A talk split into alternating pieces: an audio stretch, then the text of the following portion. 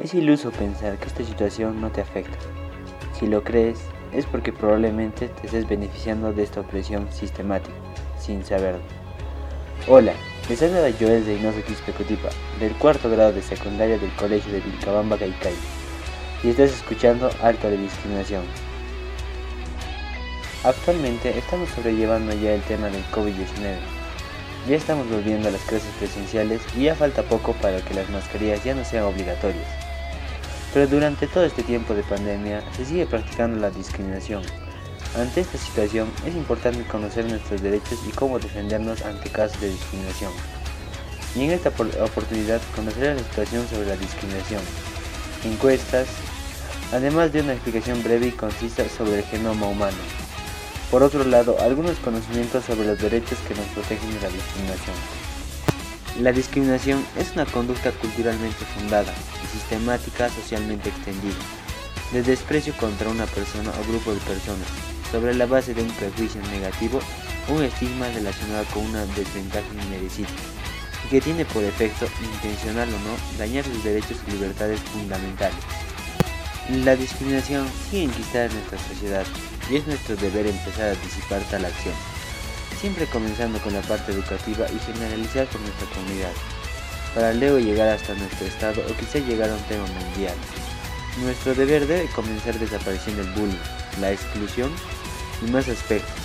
Una ley muy importante para nosotros poder defendernos ante desigualdades es el derecho a la libertad e igualdad ante la ley. Como definición, el artículo 13 establece límites al gobierno, para garantizar y hacer respetar nuestros derechos como seres u individuos de una sociedad manejada por una serie de leyes y normas que protegen la moral y la ética de todos los que se encuentran amparados por el Estado. Bajo esta ley, y más de nosotros dependerá si la discriminación seguirá en nuestra sociedad o la disiparemos. Por ello propondí esta acción.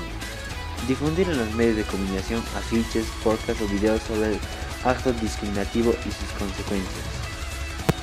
En mi comunidad hice una encuesta que realmente me impactó, ya que con solo 35 entrevistados, mediante formularios de la plataforma de Google, tuve una respuesta de que el 77% mencionó que alguna vez fue discriminada, es decir, 27 entrevistados.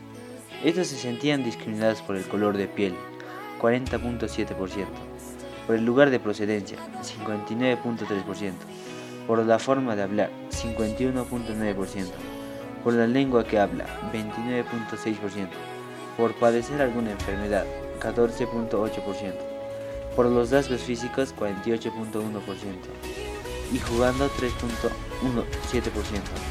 Estos actos discriminatorios fueron realizados más en lugares públicos, con un 66.7%, en la escuela o colegio, 59.3%, en las instituciones públicas de la comunidad, 48.1%.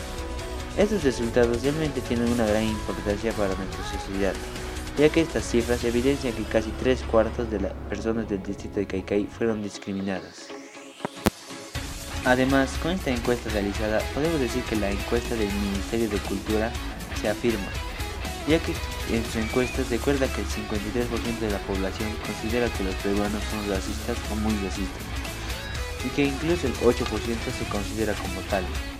Estas encuestas nos indican que más de la mitad de los peruanos somos racistas.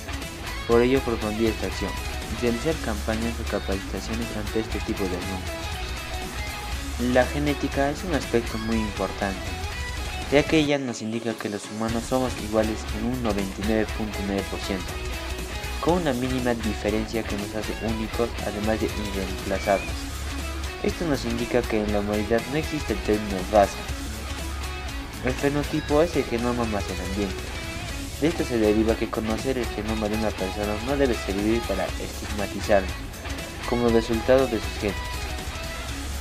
Porque los genes nos dicen que podemos amar, pero no a quién, que podemos hablar, pero no qué idioma, que podemos disfrutar de la música, pero no de cuál.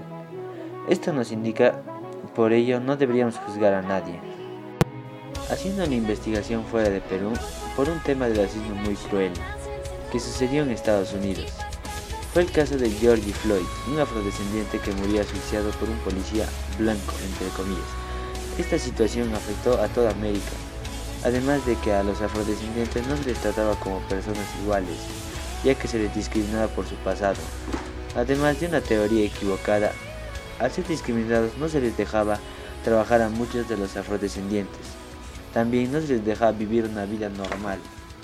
Estos actos generaron huelgas, levantamientos. Tales actos buscaban la devolución y que las leyes se impongan a los que practican la discriminación, o en este caso el racismo. Dada esta situación, mi propuesta de realizar sería comenzar la disciplina en la educación, generando hábitos que estén fuera del alcance de la discriminación. En la historia se ha deducido bastante la discriminación, ya que antes era muy practicado y era más visto en las mujeres, porque ellas no tenían el mismo derecho que un varón. Ni siquiera la hija de un hacendado podía vivir una vida decente. Estas prácticas fueron desapareciendo con el tiempo, llegando al 8 de marzo de 1975, donde se liberaron a las mujeres de la opresión machista. Desde ahí se conmemora el Día de la Mujer pero ni aún así desapareció absolutamente la discriminación y las desigualdades que se les depara. Por ello es importante que, como futuras imágenes, empecemos a desaparecer estas prácticas. Con todo lo mencionado, estoy seguro de que tú empezarás con el cambio de, o disipación de este acto de conducta culturalmente fundada, sistemática y socialmente extendida. Finalmente, te invito a reflexionar sobre estos actos incoherentes que no afecta a solo uno, sino a todo el mundo. Gracias por permitirme llegar a ti y nos encontraremos en el siguiente capítulo. Recuerda, haz el bien sin mirar a quién.